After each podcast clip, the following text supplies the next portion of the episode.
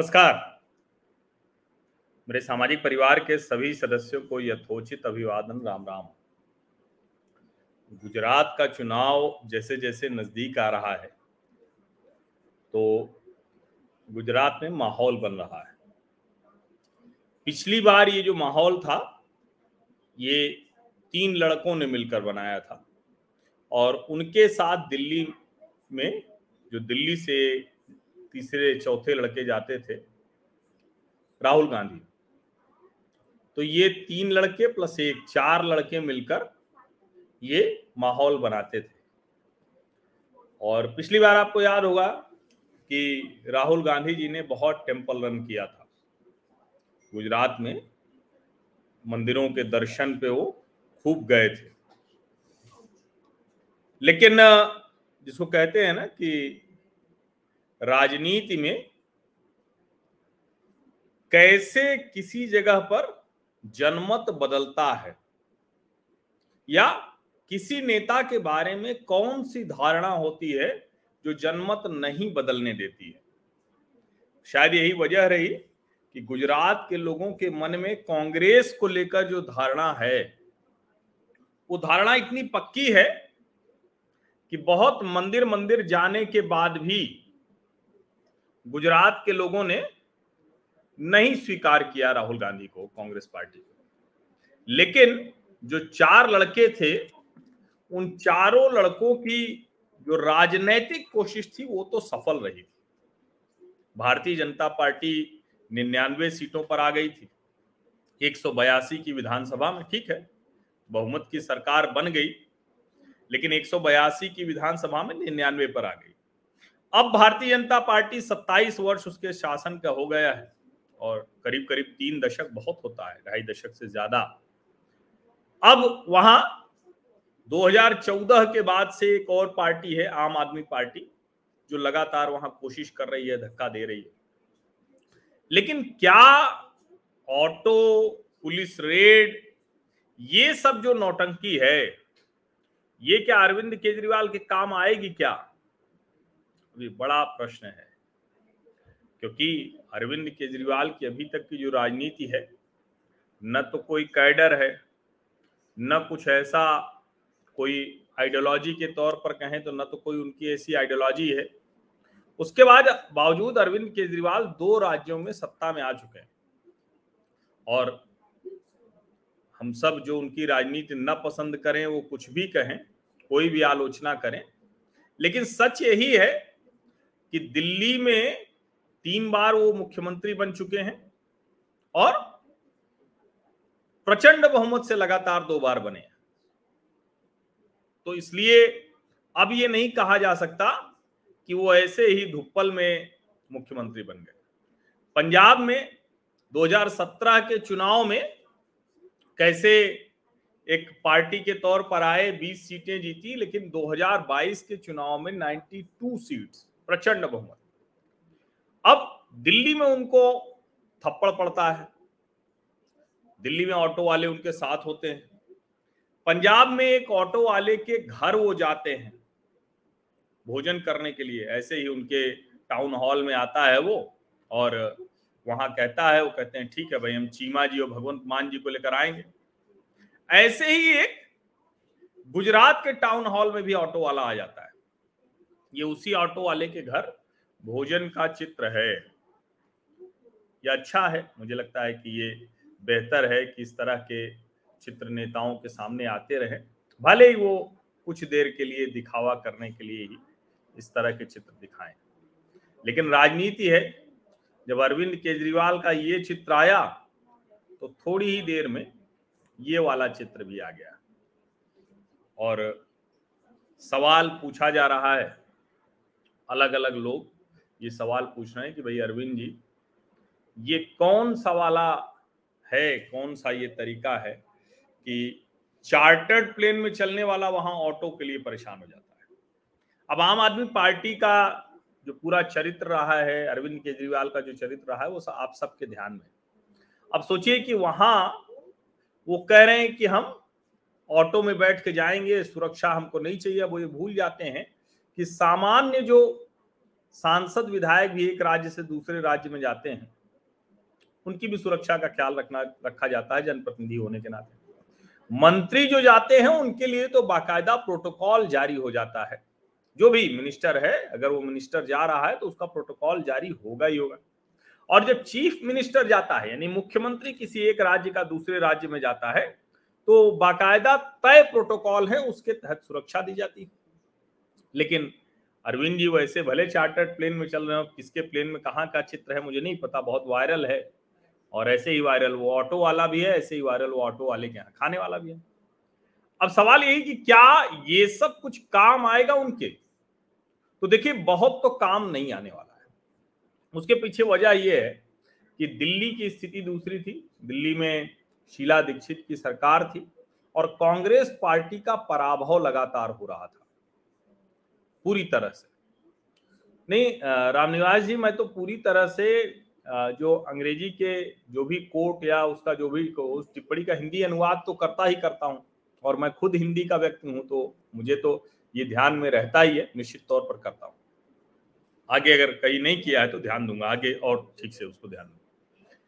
तो दिल्ली की एक स्थिति थी जिसमें अरविंद केजरीवाल अन्ना हजारे के आंदोलन पर चढ़कर कांग्रेस की इतनी छीछा लेदर हो गई थी, उसमें वो मुख्यमंत्री की कुर्सी तक पहुँच गए। और दुर्भाग्य कांग्रेस का देखिए कि कांग्रेस पार्टी ने ही पहली बार उनको मुख्यमंत्री बनाने में मदद की।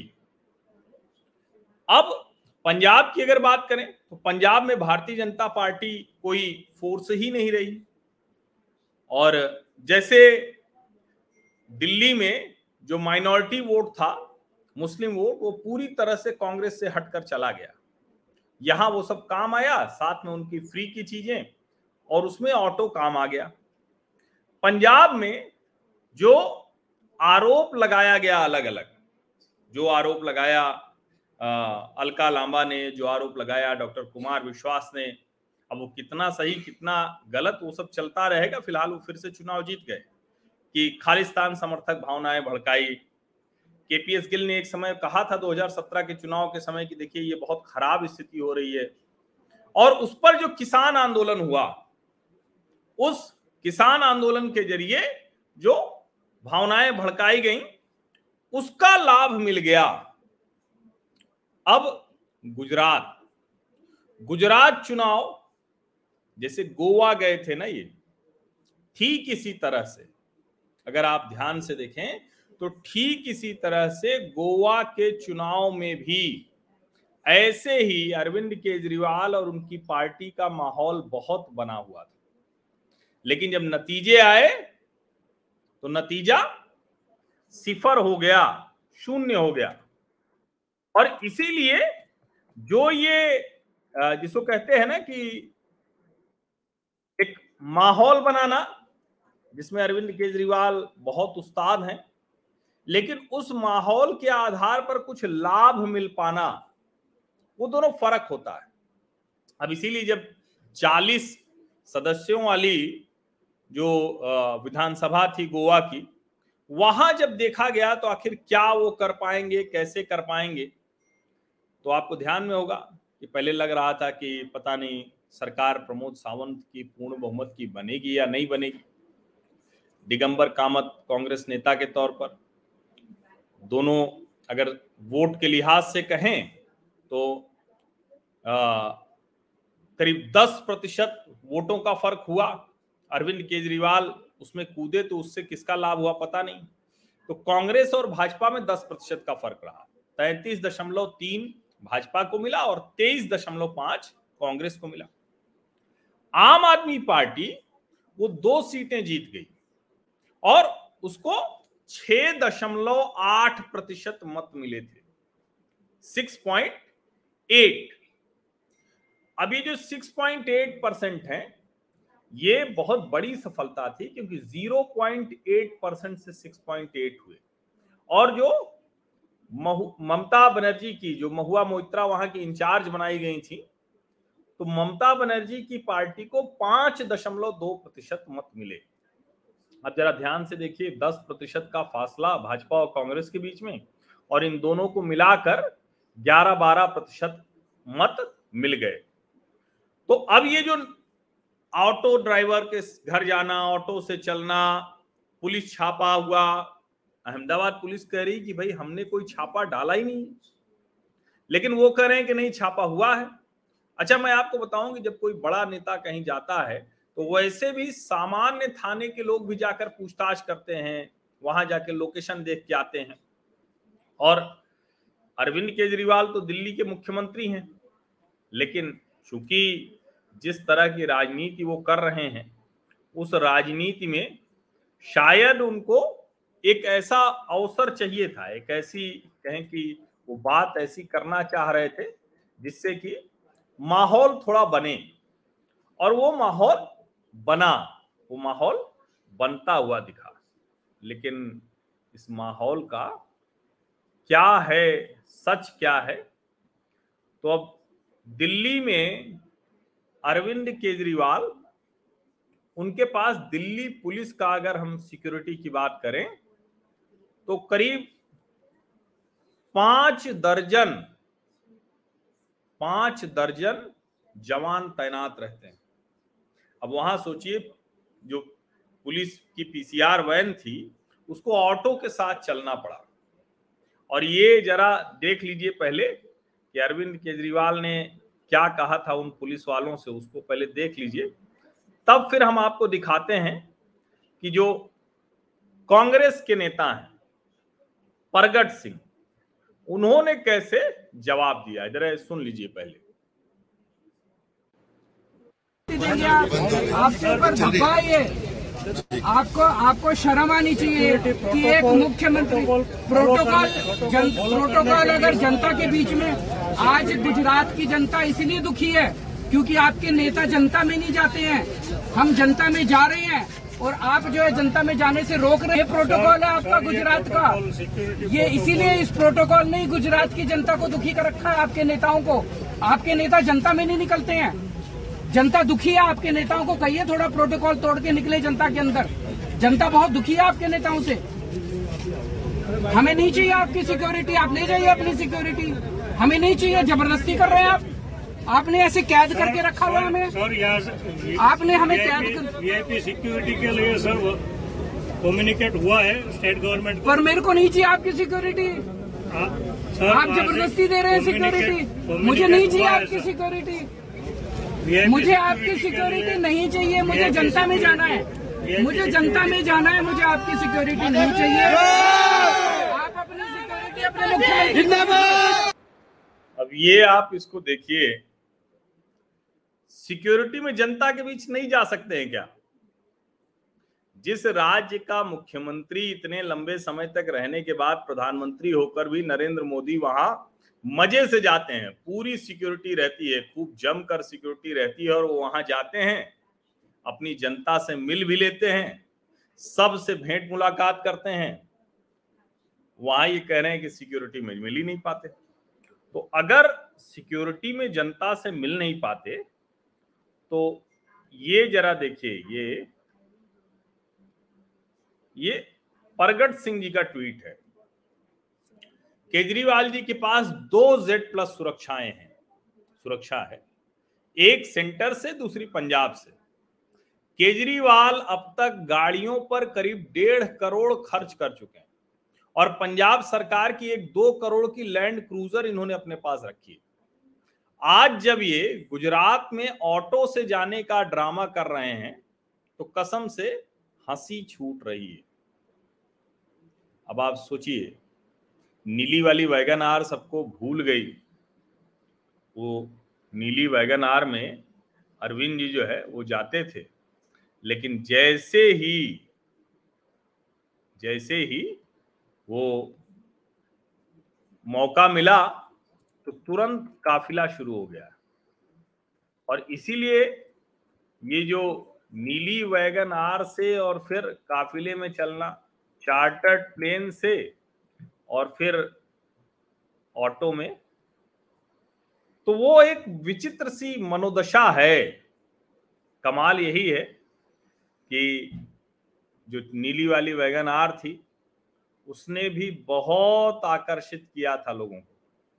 बाद में पता चला कि वो जो नीली वैगनार जिसकी थी, उस बेचारे ने बहुत दुखी होकर, बहुत दुखी हुआ इनसे।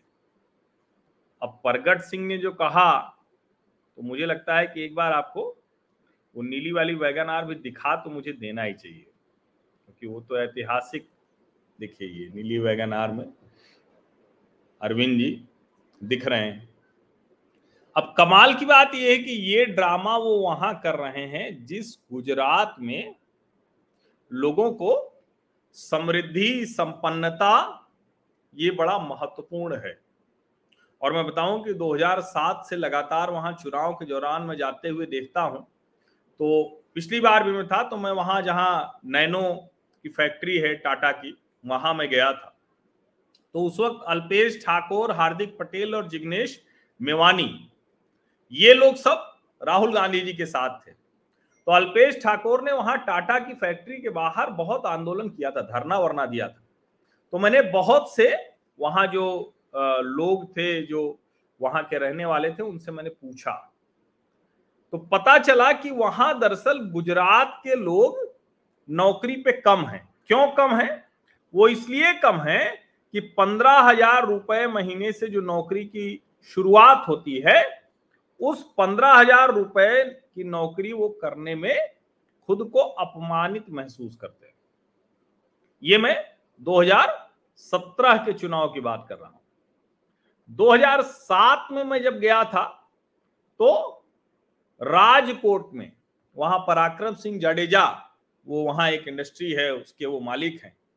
और पराक्रम सिंह जडेजा उस वक्त राजकोट की जो इंडस्ट्रियल चैम्बर्स होती है, उसके वो अध्यक्ष थे। तो जब वहाँ मैं गया तो उनसे पूछा मैंने तो उन्होंने कहा कि देखिए, यहाँ सबसे बड़ी मुश्किल यही है कि हमें हमारे काम के लोग नहीं मिलते।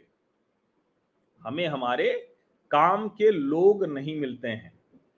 अब ये जो काम के लोग नहीं मिलते हैं तो ये काम के लोग क्यों नहीं मिलते हैं? तो उसको उन्होंने कहा कि दरअसल यहाँ अच्छा ये देखिए, ये मैं आपको, ये टाटा नौकरी क्यों नहीं देता है? ये वीडियो मैंने इसके कमेंट में डाल दिया है। ये सानंद के लोगों को टाटा नौकरी क्यों नहीं देता है?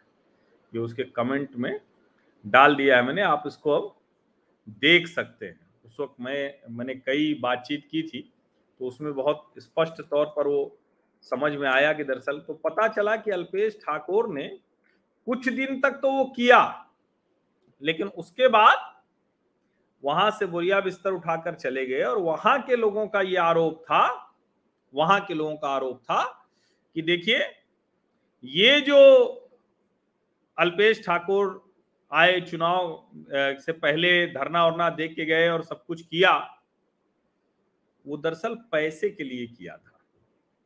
और पैसे मिल गए और वो चले गए।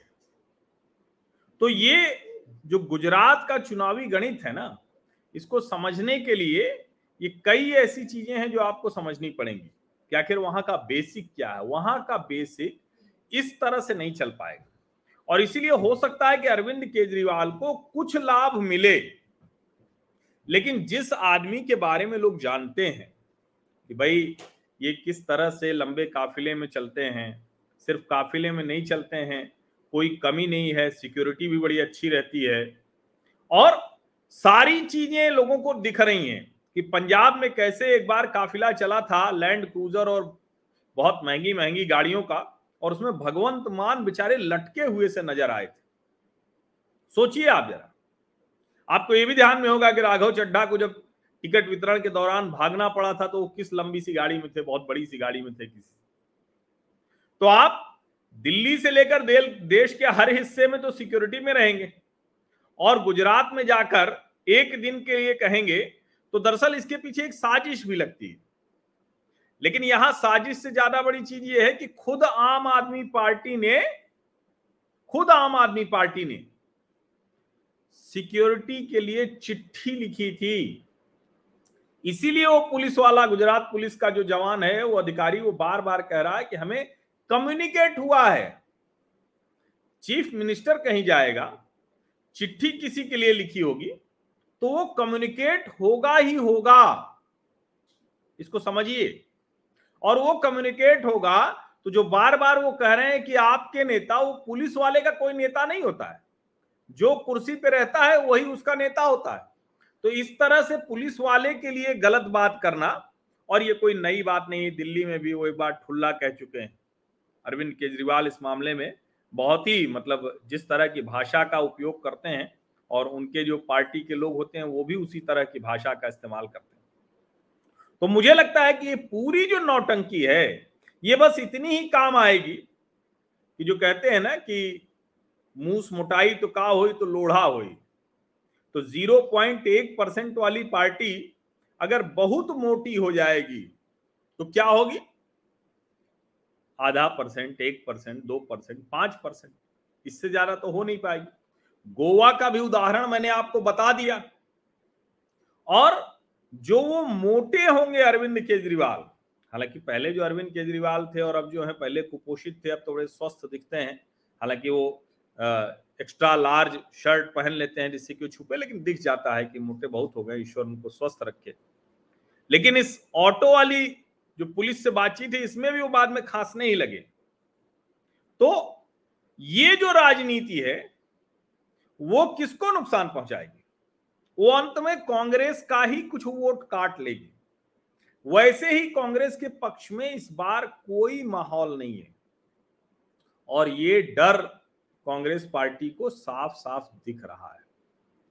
अगर डर न दिख रहा होता तो कांग्रेस पार्टी के नेता ये जिस तरह से हमलावर हैं गुजरात को लेकर, प्रगट सिंह ने बता दिया कि क्या स्थिति है। लेकिन सिर्फ़ प्रगट सिंह ने ही नहीं बताया है। जो कांग्रेस पार्टी के नेता हैं, वो एक एक करके लगातार हमला कर रहे हैं अरविंद केजरीवाल के अब ये देखिए, ये आम आदमी पार्टी में रही। कांग्रेस, एनएसयूआई की नेता रही हैं, बहुत तेज तर्रार नेता है अलका लांबा। उन्होंने भी ये हमला किया है। आम आदमी पार्टी ने लिखा, शॉकिंग, तानाशाह बीजेपी ने अरविंद केजरीवाल जी को ऑटो ड्राइवर के घर डिनर पर जाने से रोका। मैं जनता का आदमी हूँ, जनता से मिलना चाहता हूँ। मुझे ऐसी सिक्योरिटी नहीं चाहिए। पुलिस सुरक्षा के नाम पर अरेस्ट करना चाहती है। हमें नहीं चाहिए सिक्योरिटी। हमें जनता से मिलना कैसे रोक सकते हो? अब ये तो हास्यास्पद है, हर कोई जानता है। कि सिक्योरिटी रहती है तो कोई जनता से मिल नहीं सकते, ऐसा नहीं। अलका लांबा लिख रही यह ड्रामेबाजी जरा दिल्ली में भी एक बार करके दिखाओ, आपके ठगों। ये अलका लांबा की भाषा है, अलका लांबा उनके लिए उपयोग कर रही है। आपके ठगो, दिल्ली में तो दिल्ली पुलिस सहित पंजाब सरकार के दिए सौ ब्लैक कमांडो लेकर फुल ऐश करते हो। तो कांग्रेस पार्टी को बहुत अच्छे से पता है। कि जो भी नुकसान होगा, वो उसी का होने वाला है, कांग्रेस पार्टी का। इसलिए ये जो नौटंकी है जो ऑटो ड्राइवर के घर जाना, ये सब काम करेगा, लेकिन कितना करेगा? उतना ही करेगा जिसमें भारतीय जनता पार्टी के लिए ज़्यादा लाभ और कांग्रेस के लिए ज़्यादा हानि होगी। लेकिन अरविंद को ये पता है, और जैसे उनको उम्मीद थी कि ठीक है, सत्रह के बाद बाईस में हम आए तो अब उनको ये उम्मीद होगी कि कल को बाईस से सत्ताईस में हम कुछ करने की स्थिति में होंगे। और तब तक तो गुजरात में तीन दशक से भी ज़्यादा हो चुका होगा। साढ़े तीन दशक, करीब करीब बत्तीस साल हो जाएँगे भारतीय जनता पार्टी को वहाँ राज करते हुए। तो शायद अरविंद केजरीवाल 2027 के लिहाज से सोच रहे अब सोच तो कांग्रेस पार्टी भी 2027 के लिहाज से सोच रही लेकिन दोनों अगर इस तरह से लड़ रहे हैं, और कमाल की बात ये कि जहाँ अरविंद केजरीवाल ये लड़ाई जिस वक्त लड़ रहे हैं, उसी समय भारत जोड़ो यात्रा चुनावी राज्य होने के बावजूद गुजरात को बहुत तवज्जो नहीं दे रही है। चुनावी राज्यों में जाने से शायद राहुल गांधी जी को डर लगता है, कांग्रेस पार्टी को डर लगता है कि ये तो और ज़्यादा भी मुश्किल हो जाएगी। मैंने आपसे कहा था कि गुजरात चुनाव नज़दीक आने दीजिए। मैं आपको धीरे धीरे वहाँ का विश्लेषण वो चीज़ें बताऊँगा। और चुनाव के समय अब कितने समय के लिए जाना होगा कहाँ जाना होगा ये भी कुछ तय नहीं बता सकते। क्योंकि तो सब कुछ संगठित नहीं है सब कुछ संगठित करना पड़ता है। लेकिन जाना होगा ज़रूर। और उसके अलावा कोशिश ये भी होगी कि गुजरात विधानसभा का अनुमान भी मैं आपको बताऊँगा और यकीन मानिए जब मैं बताऊँगा तो सीट वार ही बताऊँगा। उसका पूरा विश्लेषण आपके सामने होगा। कौन जीतेगा, कौन हारेगा, वो सब बताऊँगा। आप सभी का बहुत बहुत धन्यवाद। अभी तो गुजरात चुनाव शुरू हुआ है, बहुत रंग दिखेंगे, बड़ा हल्का रंग है। पिछली बार तो तीनों लड़कों के साथ दिल्ली के लड़के राहुल गांधी ने खूब रंग दिखाए थे तो उसके सामने कुछ भी नहीं है अभी। सोचिए, पाटीदार, अनामत समिति का आंदोलन, बहुत सी ऐसी चीज़ें थी। तो अभी तो ये कोई रंग है ही नहीं। अभी अरविंद भी थोड़ा सा और रंग में आएँगे और तब समझ में आएगा कि गुजरात चुनाव कितना रंगीन होने जा रहा है। हालाँकि उस रंगीन होने से नतीजे पर, परिणाम पर कोई फ़र्क पड़ेगा क्या? ये देखने वाली बात धन्यवाद।